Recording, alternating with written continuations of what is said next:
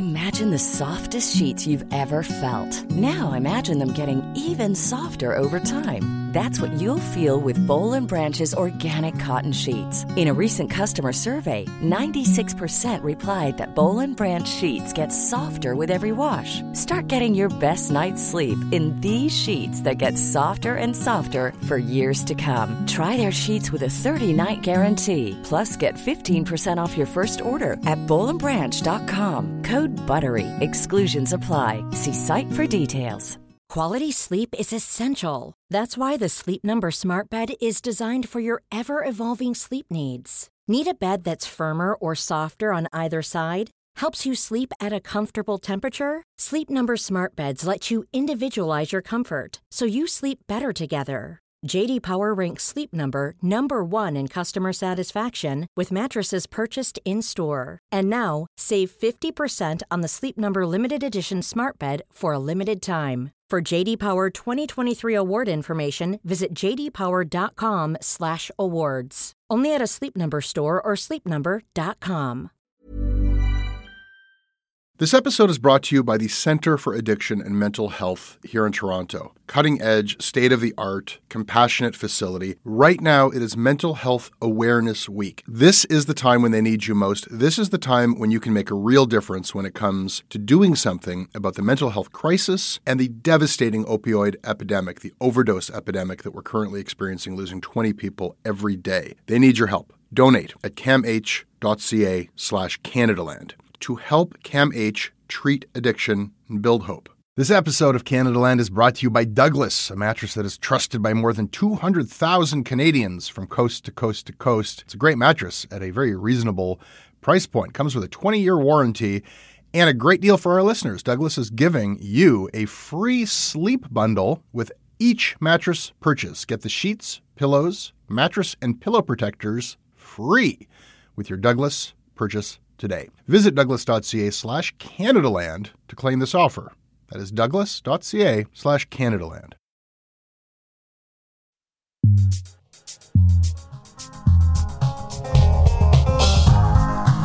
John Thompson, Pollyanna with an edge. I don't know what a Pollyanna is, but I'm glad you have an edge. Veteran reporter of Northwestern Ontario, my co conspirator at Return to Thunder Bay. Welcome to Shortcuts. How are you? I'm great. Pollyanna is just endless optimism in the face of anything. That's what it is. Wow, I need to help rewrite your bio. Uh, today on the show, I, Ryan McMahon, and John Thompson will be taking over while Jesse is away. I'm really glad to be here. I've been here before. I love the show.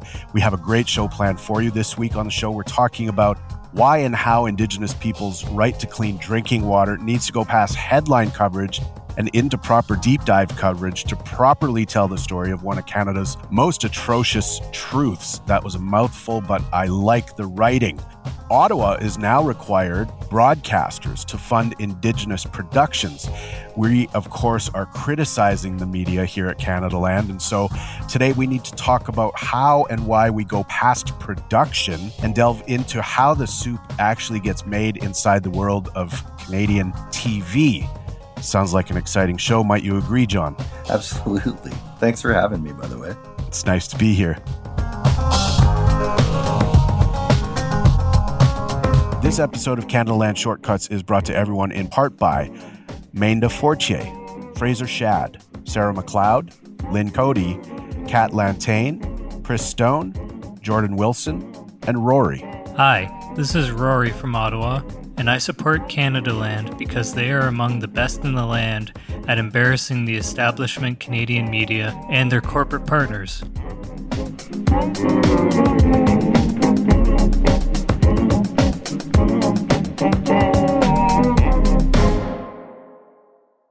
I'm from the Shikanaga First Nation.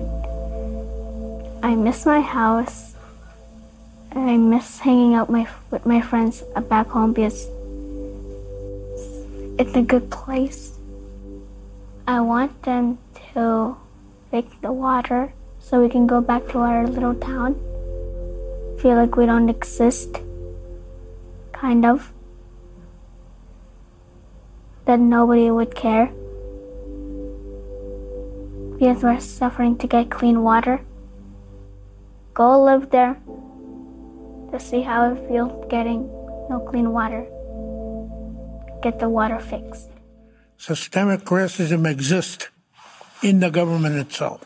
Either we're not classified as human beings, we're not classified as that.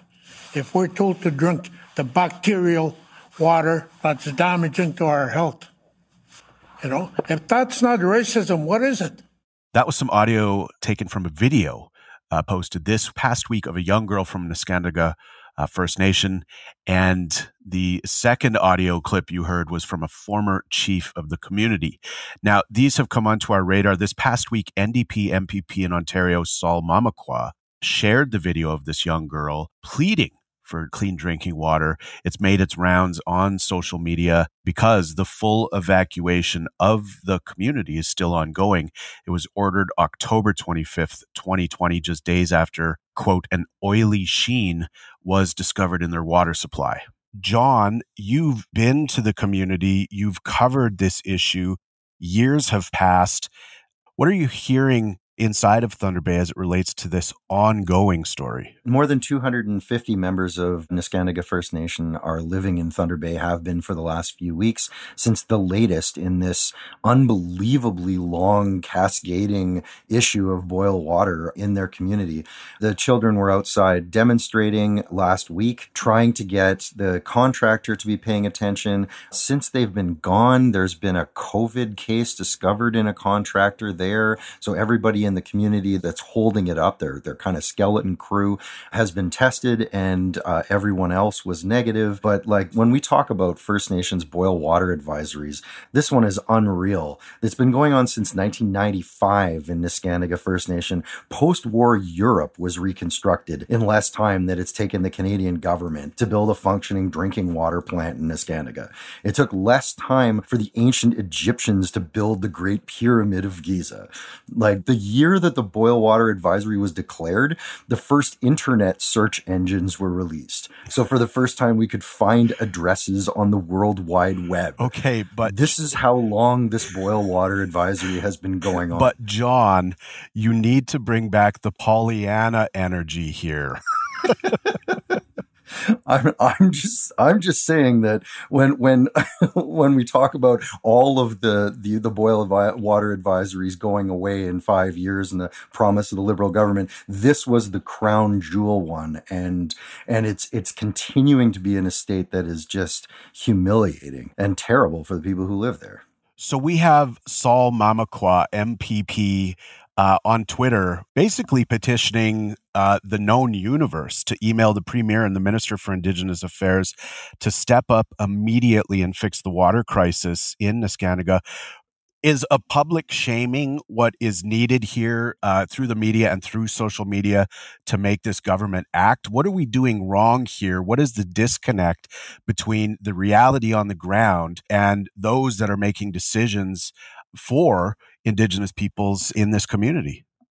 Mamakwa uh, and the Ontario NDP uh, did a did a tour. Uh, I think it was last year, saying that uh, Ontario, you know, as a as a signatory to Treaty uh, to Treaty Nine, which is where Neskantaga is, has equal right to the federal government to an equal responsibility uh, to to do water there, and why in the world isn't Ontario participating in that? That news more or less fell flat.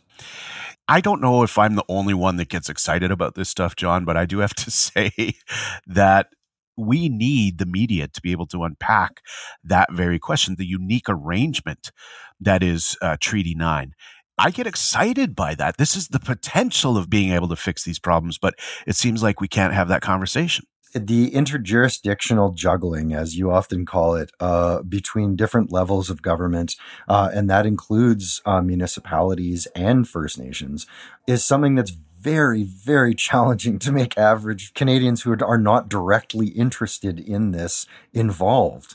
It's a game of hot potato. And if you turn on the news two days in a row and the game of hot potato is still going on, it's hard to see whether it's changing or how it's changing maybe to make Joe Canada, you know, be a part of the conversation is that every time, every time they they read the, the word uh, treaty, uh, they take a shot. Maybe we can turn it into like a drinking game. Sure.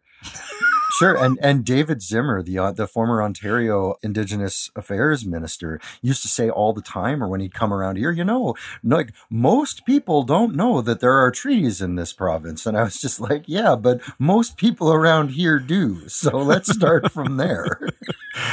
the re-education of Canada is an ongoing project, and I just think that yeah, the more information we have about these these legal and fiduciary responsibilities to answer these questions, the better. They are generally straightforward questions, but as you've identified, it's a hot potato. The Jurisdictional Juggling Act is ever present uh, in this question, and and frankly, I mean, in so many questions as it relates to Indigenous lives uh, in Canada. And the courts aren't going to make those decisions in large part either these have to be political discussions and the pressure has to come from the media and the public, however, in whatever direction it comes in.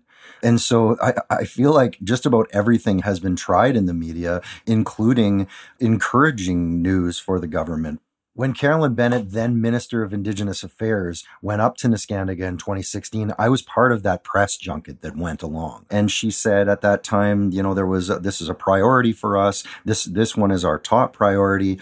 There was a young girl in the crowd eh, as she was looking at bottled water versus what the people there have to drink and, and bathe in.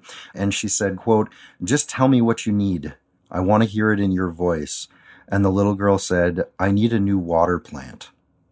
And so when we, that clip you played off the start, like we're still hearing that five years later um, from the same community, from younger children. So, I mean, nothing's changing.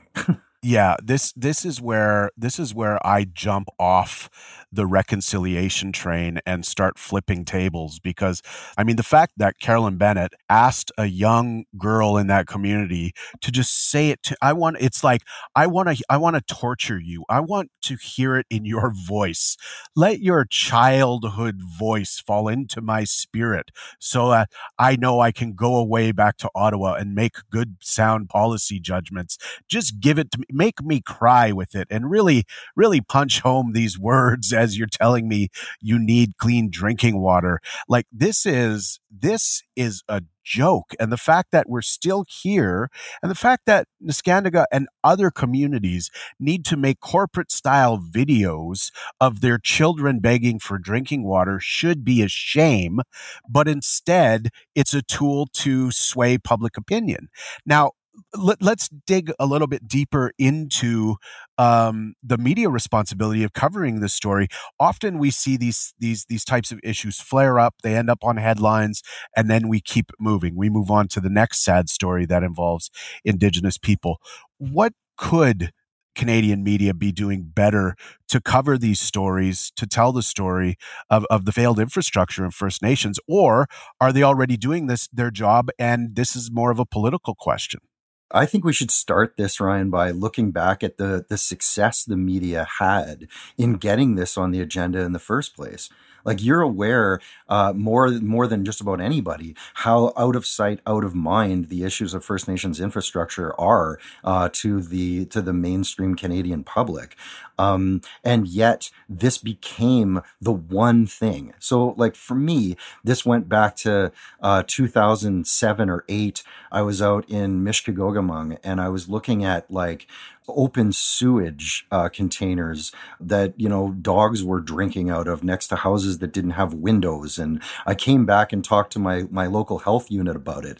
Pete sarsfield went on the record and told this story that got recognized by the canadian medical association in 2009 saying that canada had two drinking fountains just the way that you would have seen it in the in the deep south in the United States, uh, where if you have one socio-legal identity, you're entitled to have clean water, and if you have another, you're just not.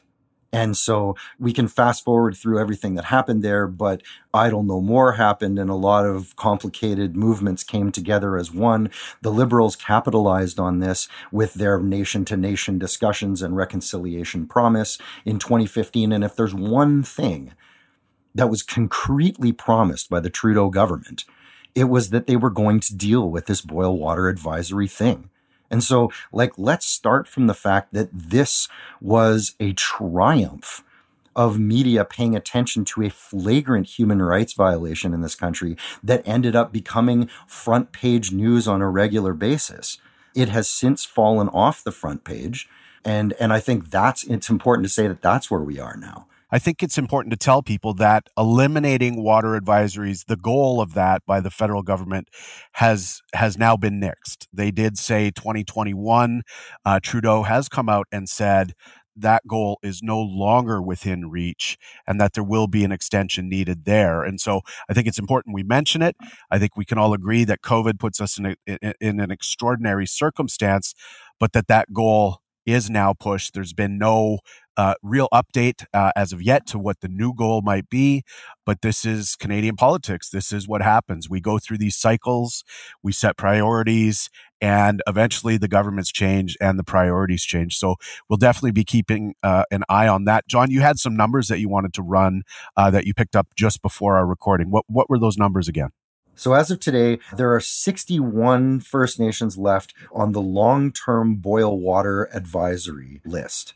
And that's more than halfway since 2015. There have been 88 resolved, but it's not that much more than halfway after five years.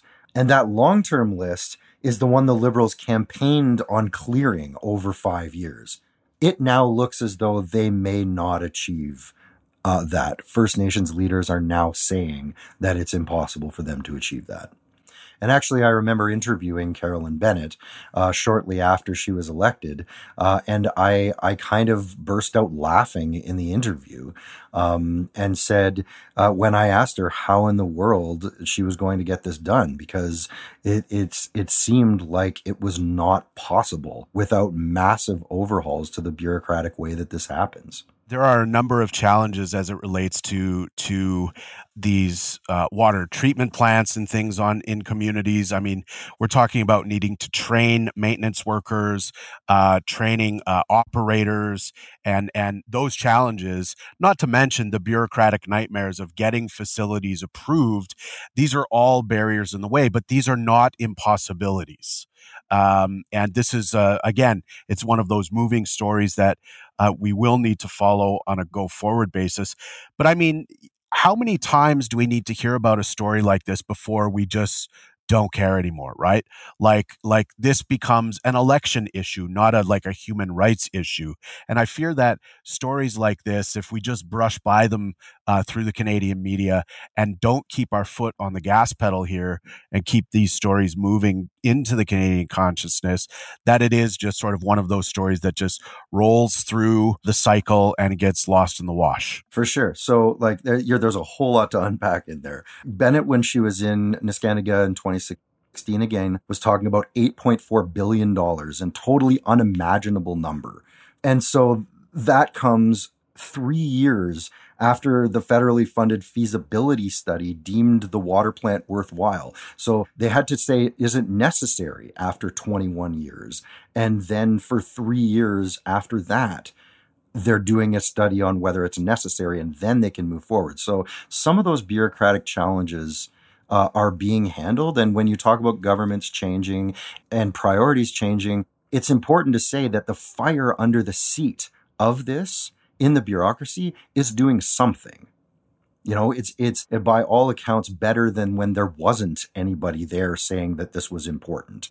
And so I think that's important to say that like it's not all lost. There are things moving forward. And that training piece you brought up is the other thing. I've seen cases uh, where uh, plants that are worth millions of dollars have failed because either a single piece goes down and it's not available to fix it, or there is nobody in the community who is trained to operate this giant machinery. This is trade skill work, right? Um, so I don't know. There's a, there's a number of different organizations. I was speaking with somebody from Water First yesterday, uh, and they're they're starting to work by tribal council to train people. So uh, proof of concept down in uh, I say down for most listeners, it's probably up in Manitoulin Island, uh, trained a number of people to operate on these uh, on these plants. They're now trying it up in uh, the Bimose area, which is for our listeners who aren't familiar, Kenora, uh, just east of the Manitoba border at the north end of Lake of the Woods. And there's 11 communities out there. They have 11 out of 15 of those people are trained now.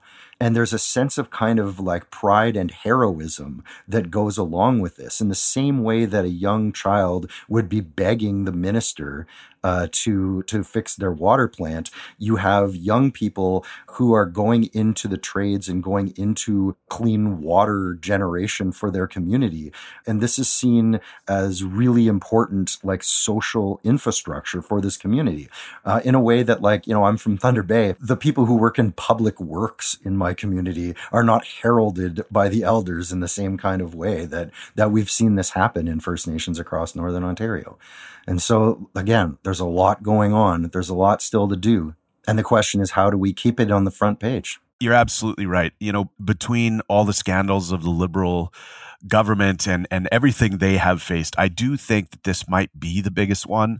The failure to meet the promise of delivering clean drinking water, you know, to, to all First Nations, Inuit, and Metis communities in Canada was a major promise in the last election frankly, the government should be evaluated on the basis of whether they fulfill promises period and and you know i think the media needs to figure out a way of making this story cut through go beyond the headlines and find a way to make this story connect uh, to the body politic out there this episode is brought to you by Douglas, a mattress trusted by more than 200,000 Canadians from coast to coast to coast. Trust is important.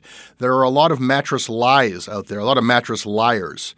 And I, I, I, didn't intend the pun, but it occurred to me that there is one as I was saying those words. Listen, I am not lying to you. Uh, I have uh, experienced the Douglas mattress. It is an exceptional mattress at a surprisingly affordable price point.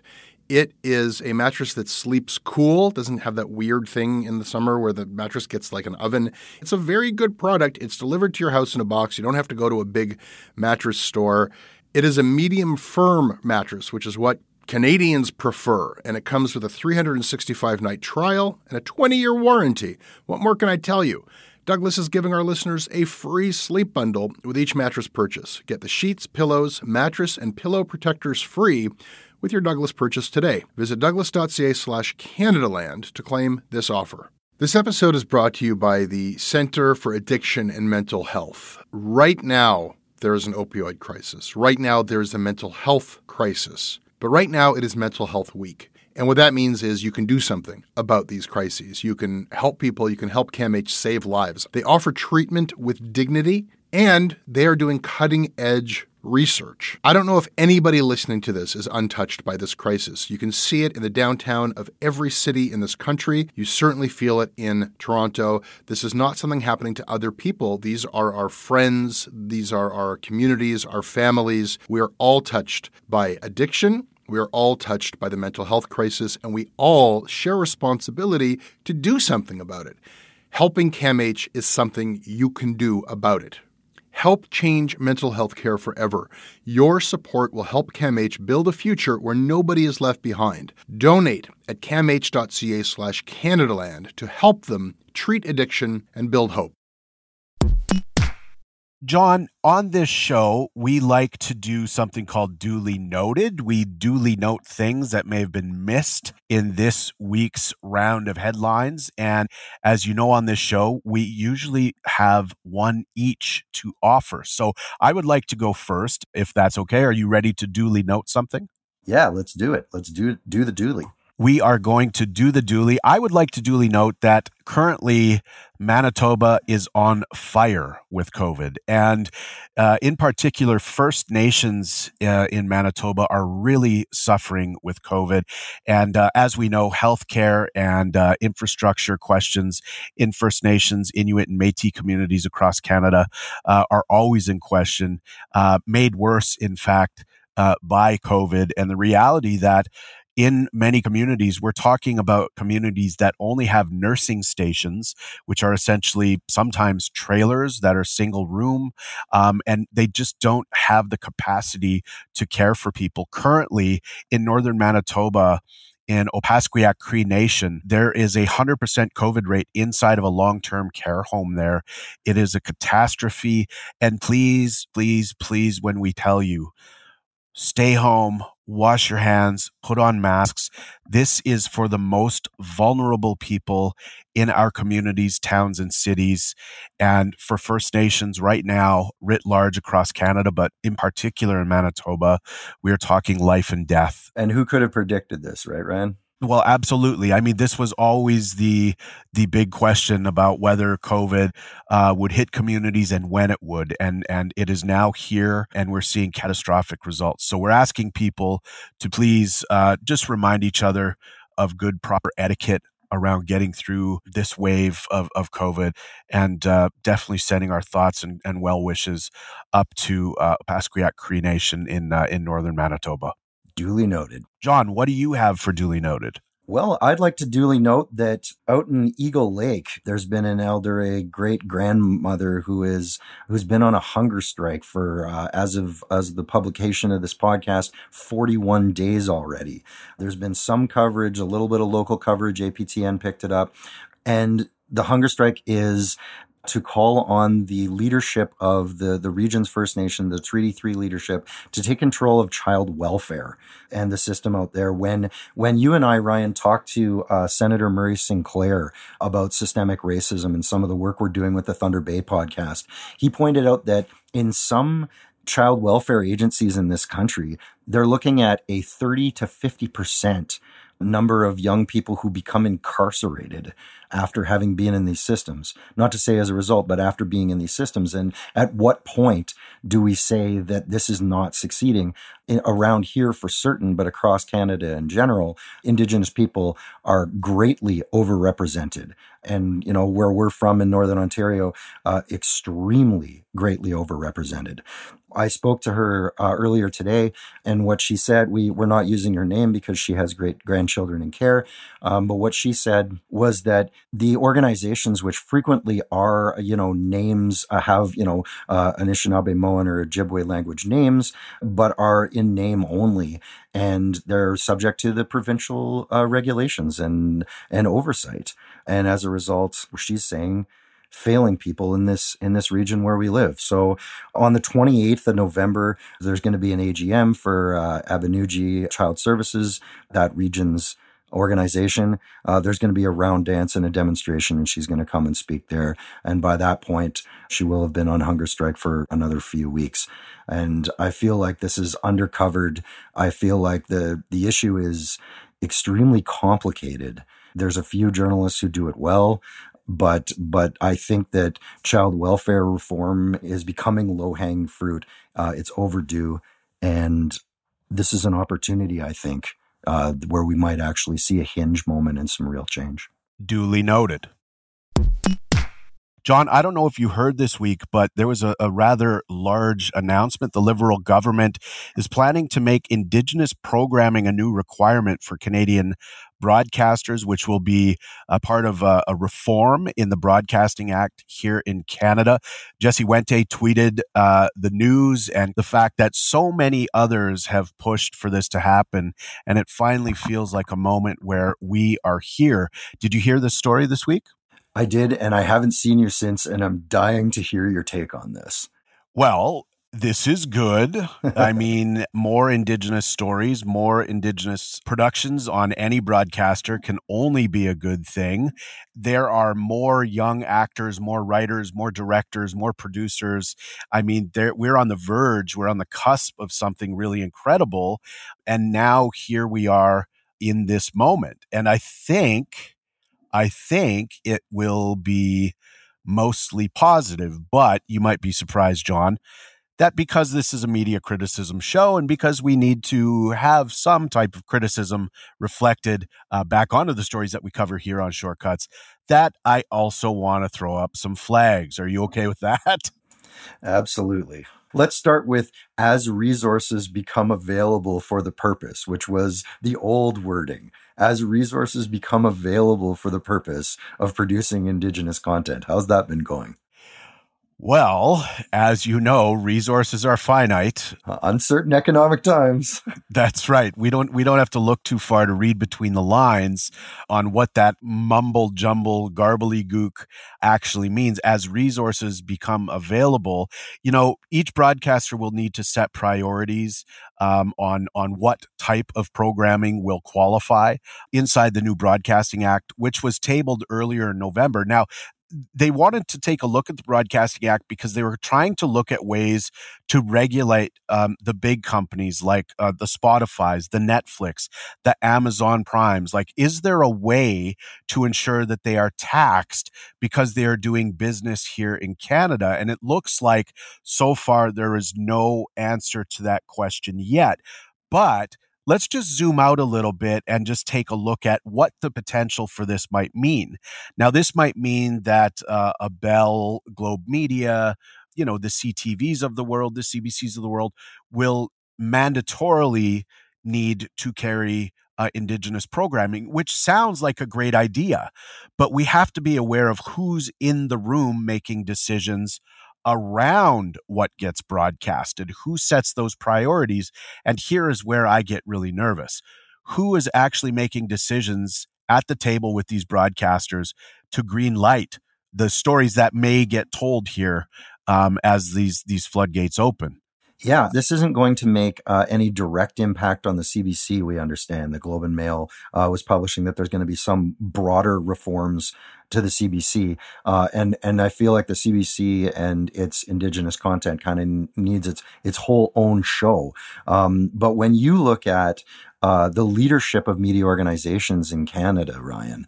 These tend not to be people who have risen to their position because of their expertise in Indigenous issues and further to complicate this, I mean, we are looking at you know a single indigenous pot which uh, will fulfill these programming mandates. And as we know the diversity of in quote in air quotes indigenous peoples across Canada, close quotes, means that we're just going to get a big old pot of messy stew happening.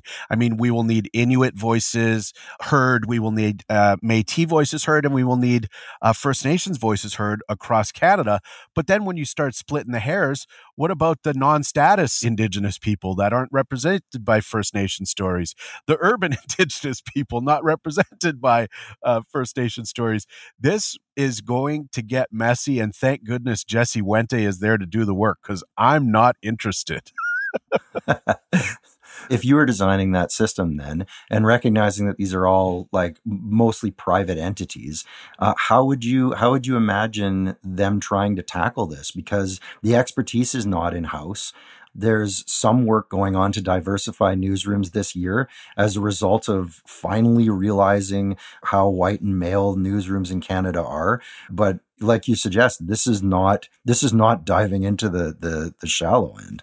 I think the best thing that that these broadcasters can do is start hiring indigenous people uh, that are in the industry and and find those that that have their finger on the pulse of indigenous media and storytelling. I mean, you can look across the board and I can tell you there are young hungry up and comers. There are people that are are mid career, and there are well established uh, creatives out there that can fill these roles, that can bring these stories to the table. And you know, so long as we're not creating projects that are upholding the tropes that satisfy the white gaze and fit the sort of stereotypical ideas that so many hold of our people, I think there's a real possibility here.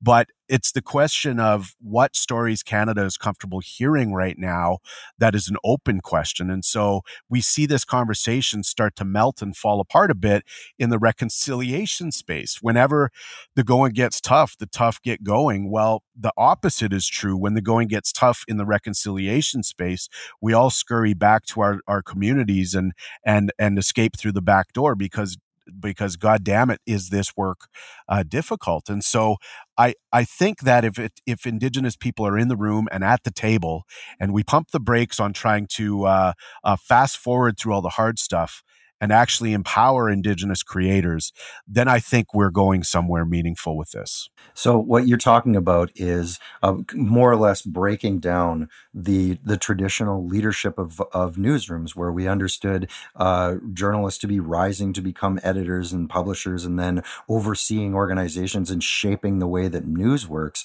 What I hear you saying, I think, is that having Indigenous people throughout those systems, um, in from the top from the top down means that it's necessary to stop doing things so top down because it won't work that way. What Wente says it is, it is exactly the right moment for this.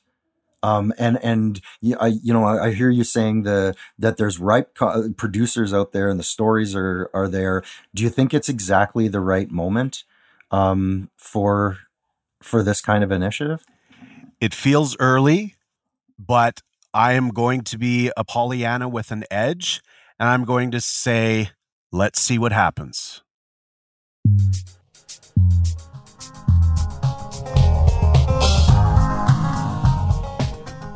That's your Canadaland shortcuts. You can email Jesse about it at jesse at CanadaLandShow.com. Flood his emails. He loves that and he reads them all. We're on Twitter at Canada Land. Jon, where can people find you? I'm at Twitter at Jon S. Thompson, J O N S Thompson.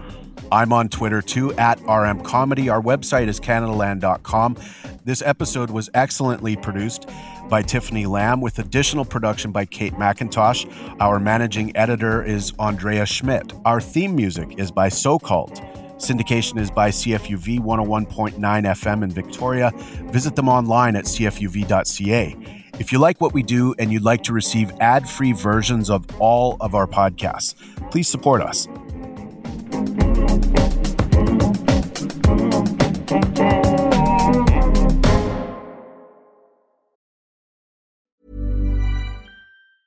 The secret to visibly firmer, summer ready skin is here. Osea's number one best selling Undaria Algae Body Oil, clinically proven to instantly improve skin elasticity and transform dull, dry skin to silky, soft, and unbelievably glowing. Rich yet never greasy, Undaria Algae Body Oil is formulated with sustainably sourced seaweed to help replenish the skin's moisture barrier and seven nourishing active botanical oils for results you can see and feel all over. The best part? It's signature scent. A blend of freshly squeezed grapefruit, cypress, and mango mandarin transports you to sun kissed summer days. This all natural scent is unforgettable. Everything Osea makes is clean, vegan, cruelty free, and climate neutral certified, so you never have to choose between your values and your best skin. Get healthy, glowing skin for summer with clean vegan skincare from Osea. Get 10% off your first order site wide with code GLOW at OseaMalibu.com. That's O S E A Malibu.com code GLOW.